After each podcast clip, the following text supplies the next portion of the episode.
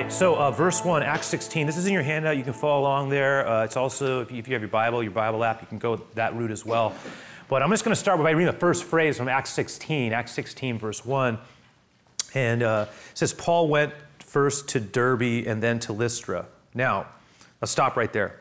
First to Derbe and then to Lystra. These are uh, city towns uh, that were real places. In fact, um, you know, I'm always go back and forth around this. Is it helpful to use a map or not? But I, I personally lean to the fact that it is because it reminds us that we're not just reading about made up places. They are real places and they happen in the real world. In fact, these places are located in some of the, the, the, parts of the world right now that are extremely active and in the news. But I'm going to go ahead and have them put up uh, a map to give us a sense of context. Okay, you see where the Mediterranean Sea is, you see where Jerusalem is, that's where Israel is, right? That a little sliver. This is back in Paul's day, though. Now, if this is these places are in the news, by the way, all the time. If you if you were to go up from Jerusalem, you would run into Lebanon, Syria.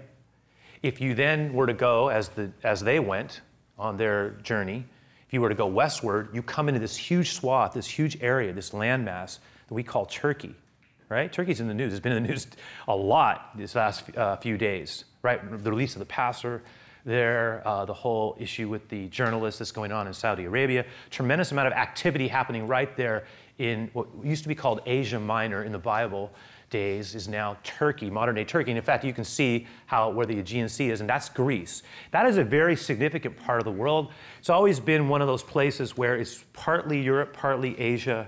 Turkey has its own identity, but that's where the early churches were established after they left the Jerusalem region. You see the area of Antioch of Syria. This is an important place. It's where, they, it's where the first two journeys for planting churches started. The first journey that Paul went on with his partner Barnabas, ministry partner Barnabas, they took a ship and they went, they sailed to Cyprus and they went the other direction, like a fishhook, around to those cities of, of Iconium, Derbe, and Lystra, right? So they had gone the opposite way. They, they went, took a, a, a ship and had gone, and then they traveled eastward. Their last stop was Derbe. But now, Paul, on the second missionary journey, he is being sent from Antioch, but they're going to go by land. So they go through the mountain passes of Tarsus, right? And they're going to go through there, and they're going to hit Derbe coming from the east. So they're going westward. I'm only saying that because, again, real places, these are important places. And if you were to go back and read the book of Acts, you realize that the first time around when they planted these churches, uh, they, didn't know, they didn't know what kind of reception they were going to get. So about two, two to three years earlier, they had gone on this first, pl- first journey they brought the message of Jesus. Churches had sprouted up in those cities. Okay? Now, two to three years later, Paul's thinking, I want to go back. I think God wants us to go back, see how they're doing. The believers in Antioch of Syria, which, by the way, that becomes a very important place because the first time the church had a kind of equal number of Jewish believers in Jesus and also Gentile, non Jewish believers in Jesus. And they had come together to form a church that was becoming very, very prominent and it was, by, it was in Antioch of Syria that actually people who followed Jesus were first called Christians. That was the place where it first started happening. So they send Paul off. So Paul and his, and his, and his teammate uh, Silas, they head towards these uh, cities. You can see them, right? Derbe, Lystra, Iconium. Here's the thing Derbe was the last stop on their first journey, and then they went back and retraced their steps. It's the first place they go. Derbe had been the place of, a place of peace. We don't know much about what happened there. It seemed like very little happened besides the fact that there were a group of people who actually believed in Jesus. Some of them were Jewish, some of them were Greek. They believed in Jesus and accepted him. The Jewish believers believed him to be Messiah as he was being preached, the promised one. The Gentile believers were being told they had direct access to God and didn't actually have to become Jewish to follow the God of Israel, but the God of Israel had come to them in the form of Jesus. It was a very different message, and they could come as well and be baptized. So it was a very expansive, open message. Okay, Derbe was the place, you can see it, where not much happened. Paul's first stop. But then they go to Lystra. Some of us may remember this, some of us may not. Some, but Lystra, if Derbe was a place of peace, Lystra was a place of utter trauma and horror. It was the place where the first time Paul went there, the people got so mad at him if you read about it in the book of Acts, I think it's the 14th chapter, the, that a mob sprung up and the mob surrounded Paul.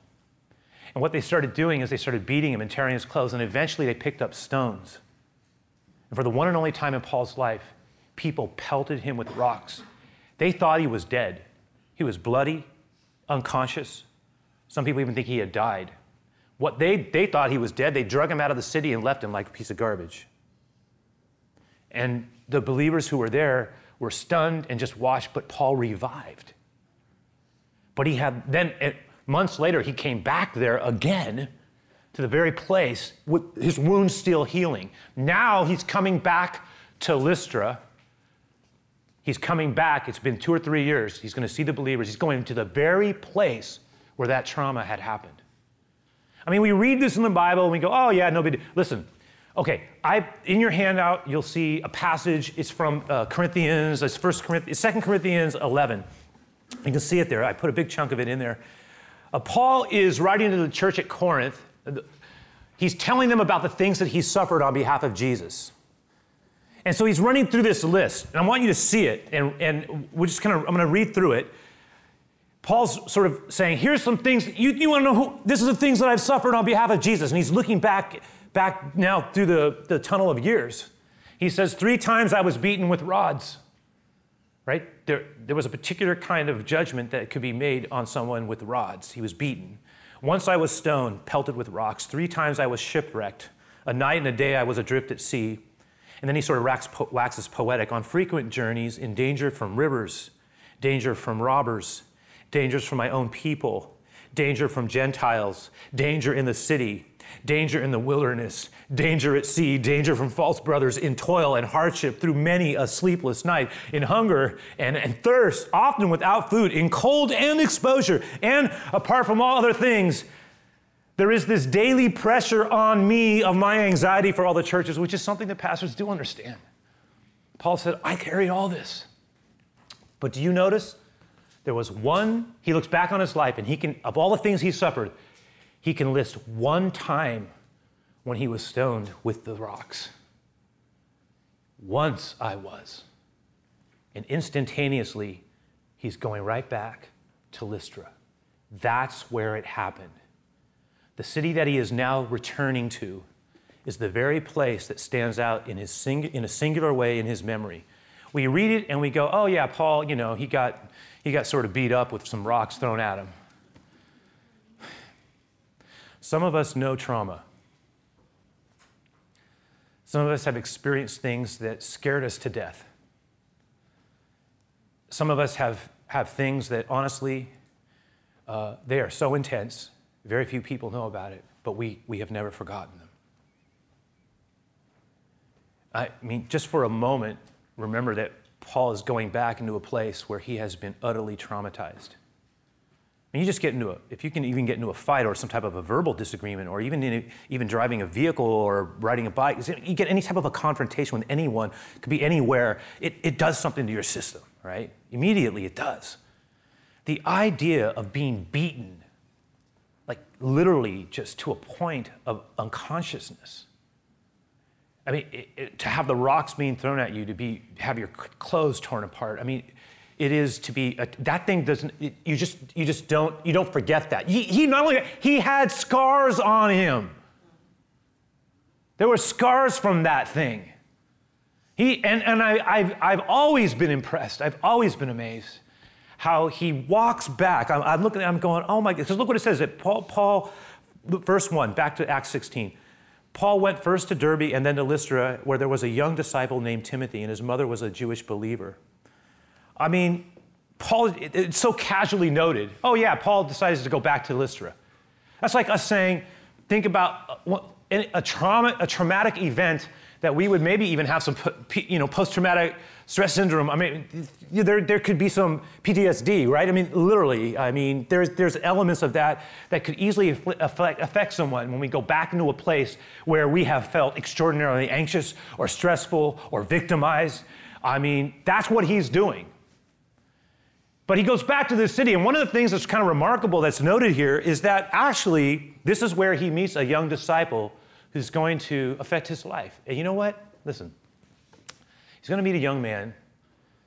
The young man's name is Timothy. And you never know when a relationship is going to change your life forever a friendship. that you weren't expecting. And it alters it, becomes a gift to you. Timothy is, of course, destined to become a great leader and a pastor in the early church. His bond with Paul will become so strong that in Paul's letters to Timothy, that we call 1st and 2nd Timothy, books in the New Testament, it's clear that Timothy holds a singular place in the heart of the great apostle. His friendship, his loyalty, his character, the purity uh, that Paul sees in this young man, the sincerity that he sees, that he sees, so the genuineness of his faith, the authenticity of his confession, the genuine heart that he has for God is so, so impressive to Paul. Paul says, I have no one like this young man. I have no one like him. He, Paul says, You are like a son. He calls him his son in the faith. He says, You are like my son. You are a son to me in the faith. I love you. And, and, and you got to understand, Timothy, what, we're told, what are we told here about Timothy? You look at it, we're told it's something interesting. It wasn't coincidence, it's thrown in there. Timothy had a mother who was Jewish. You see, his mother was Jewish. She was a Jewish believer. So she believed in Jesus as Messiah. She was of Jewish descent and ethnicity. But Timothy had a father who was a Gentile, non Jewish. He was a Greek. And he, Timothy's father, did not appear to have been a believer. So Timothy is raised in an environment where he has a woman who, his mother, who, and also we know his grandmother, were, were believers and genuinely believers in God and had received Jesus. But his father apparently was uninterested or not a believer at all. And so, so we, it's a, sort of an interesting context because when we look at this, we, we look at it and we go, Timothy becomes for Paul, though, the embodiment of his mission and ministry. Stay with me on this. When Paul is called, um, you, okay, he calls himself this. He says, I'm, I, was, I was a Pharisee of Pharisees, I'm a Hebrew of Hebrews. No, basically, he's saying this no one's, no one's more, been more Jewish than me. He goes, I was, I was a Pharisee. I was trained under the great Gamaliel. In that day, it would be like saying that you were trained at the highest levels in the faith. Remember, you got to remember, Paul, when he was known earlier as Saul, utterly despised the way of Jesus and hated those who followed him, hated them, was capable of violence and actually separated families and persecuted the church. He was the first in a long line of persecutors. But he had been radically altered by an incident that the Bible records, and he tells about at least three times in the book of Acts that he says, I had this confrontation with the living Jesus. I saw a vision of him, but it was so real. It was real. He met me. And there's this whole interaction. Paul, it changed Paul radically from, from a fierce opponent to the greatest advocate, probably, for Christ this world has ever known. So, Paul, though, interestingly enough, when he, he gets blinded in that incident, he's then told that you, I've called you. God says, I've called you, and I'm going to show you how many things you're going to suffer for me, which you just read a list of that it was true.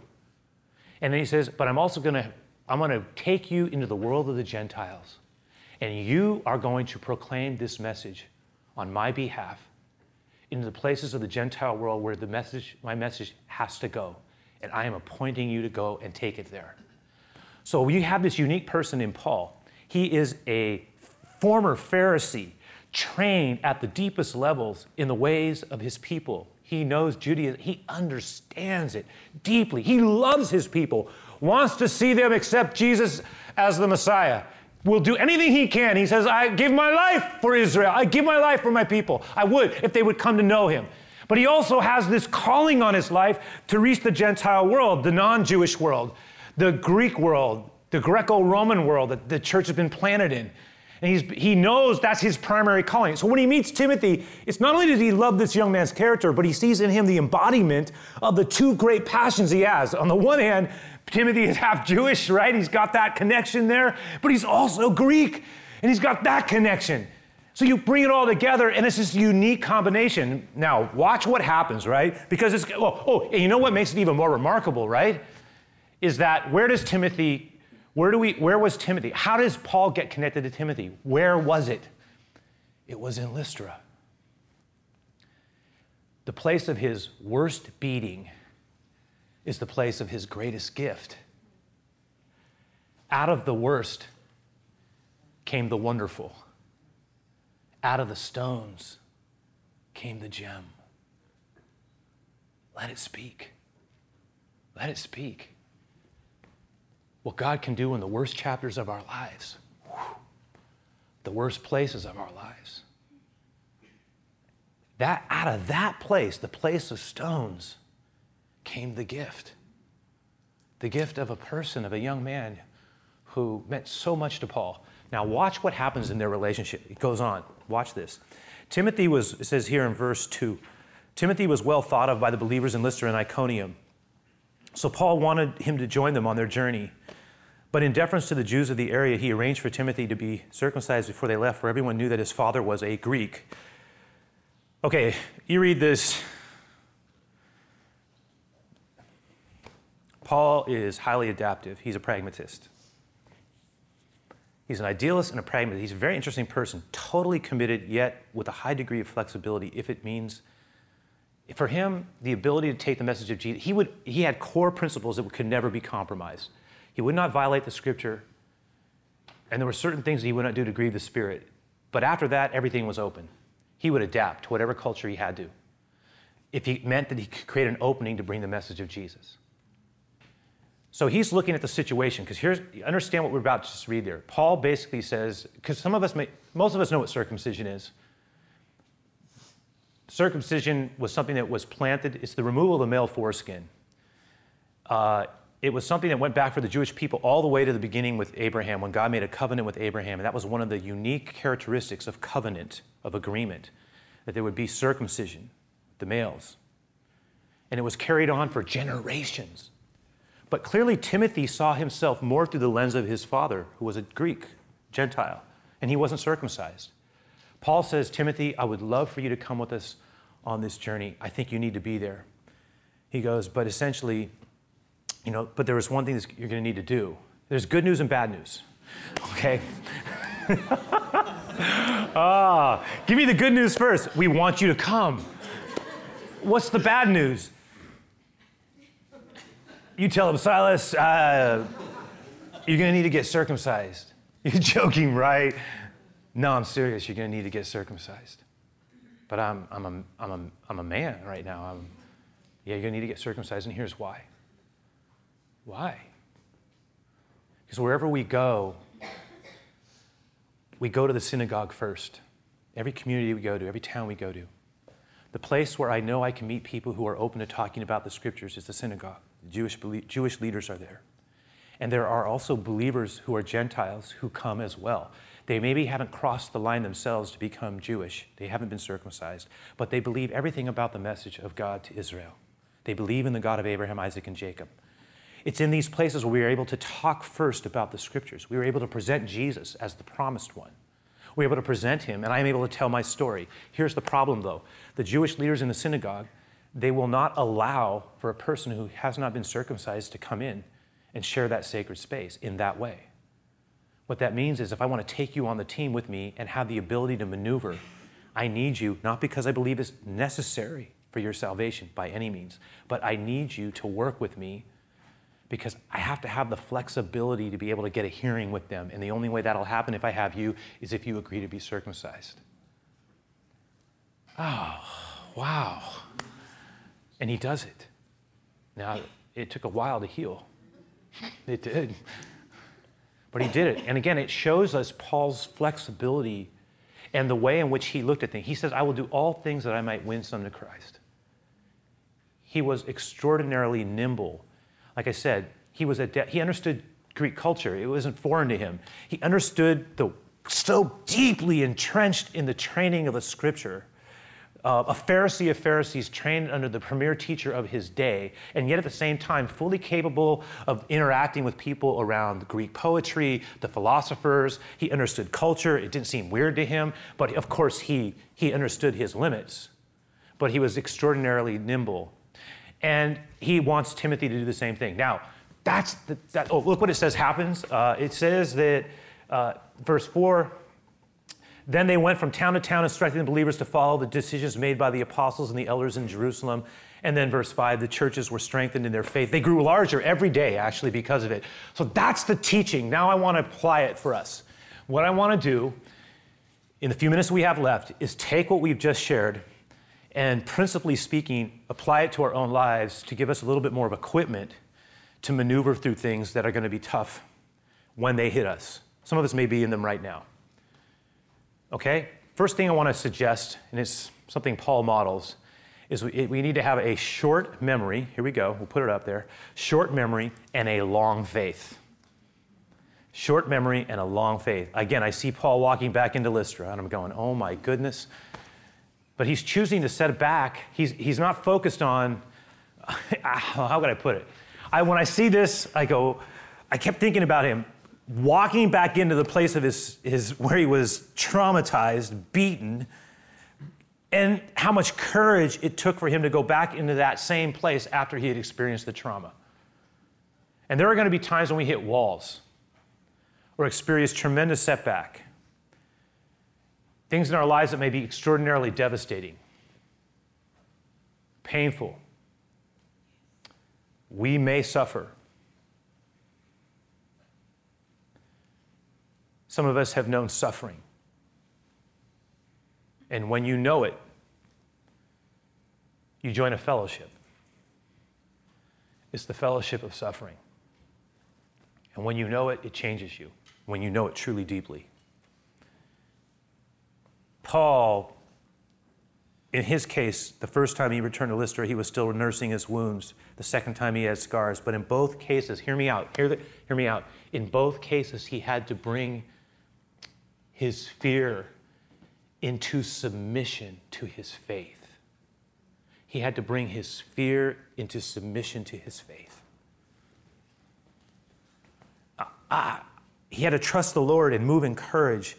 And I'm confident that when certain things crossed his mind, you know, we know were, it was indelibly printed that he had to keep whenever that when I, I, can imagine him walking back into the very place and he's thinking these things. He can remember it so vividly but he has to bring his fear into submission to his faith and keep falling forward.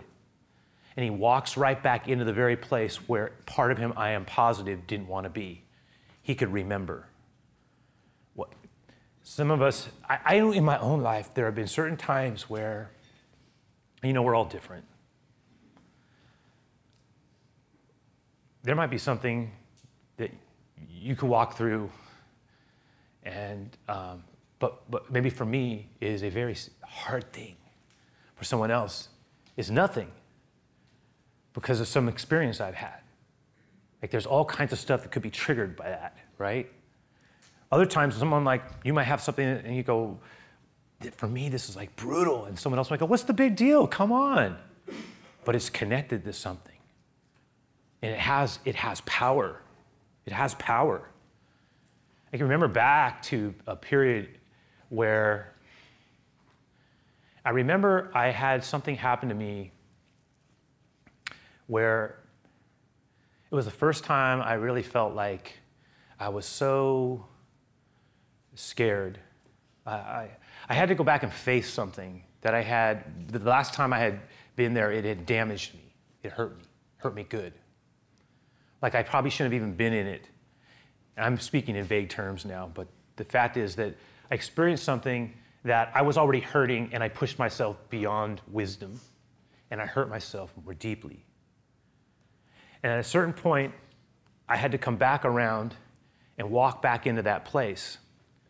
And I remember how hard it was.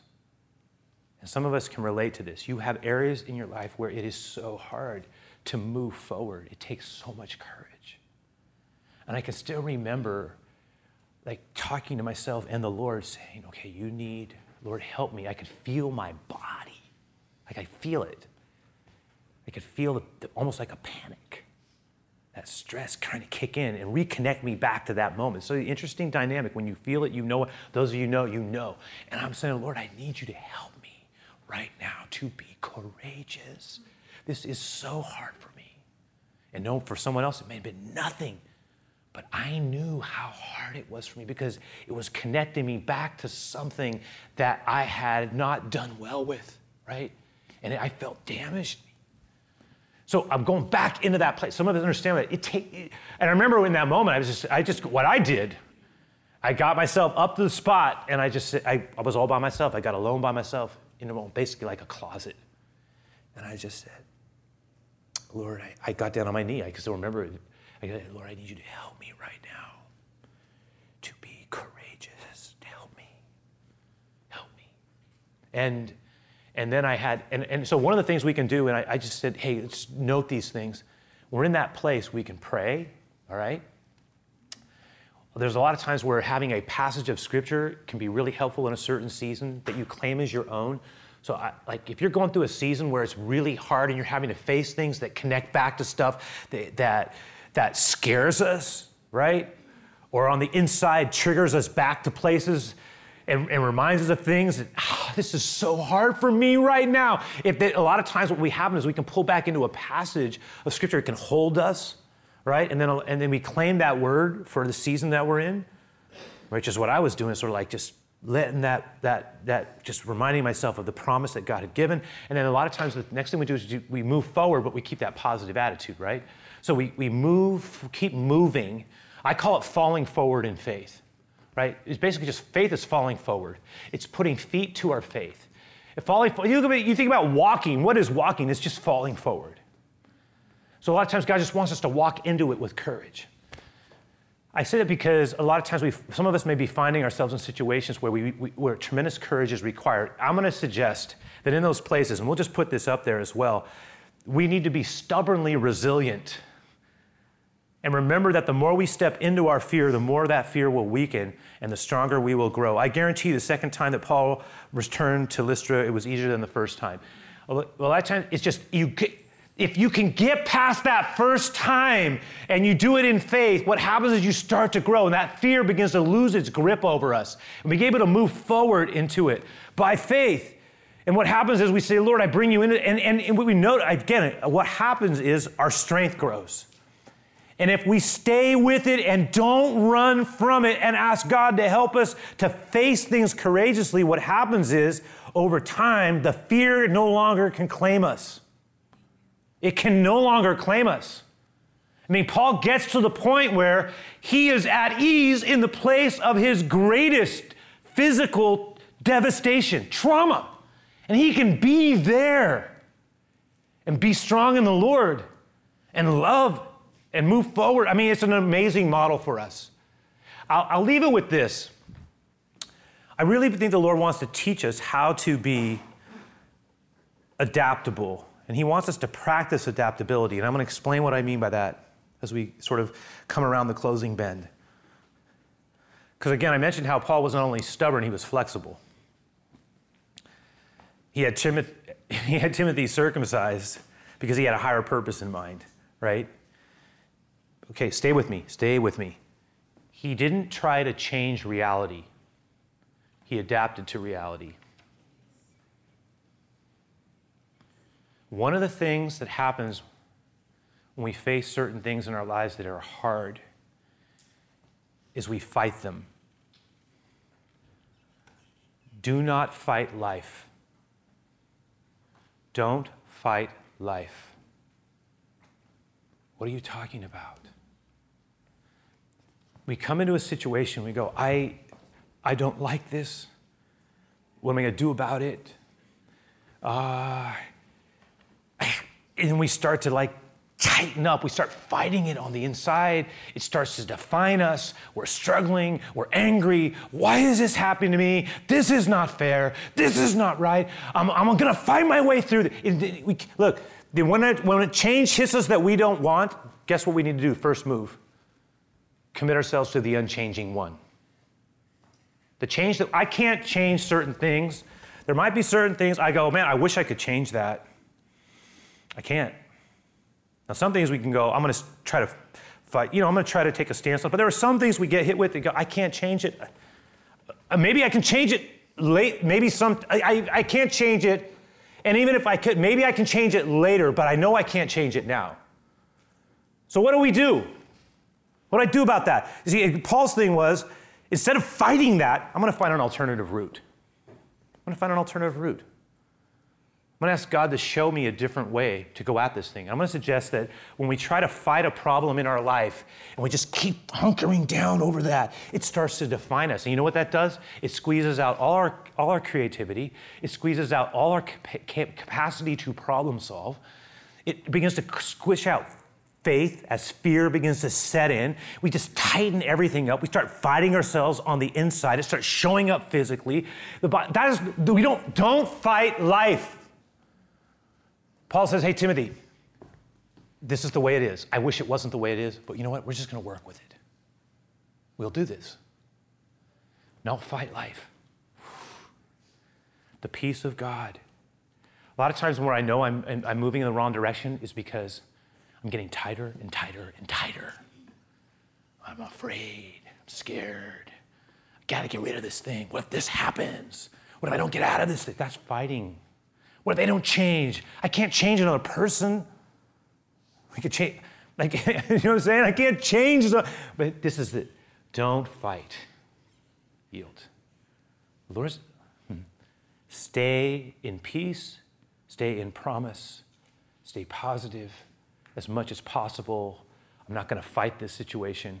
I'm going to accept it at some level, and I'm going to ask God to give me creative problem solving, and I'm going to make the best of it. And who knows, out of the worst, listen, may come the wonderful, and out of the stones may come the gem.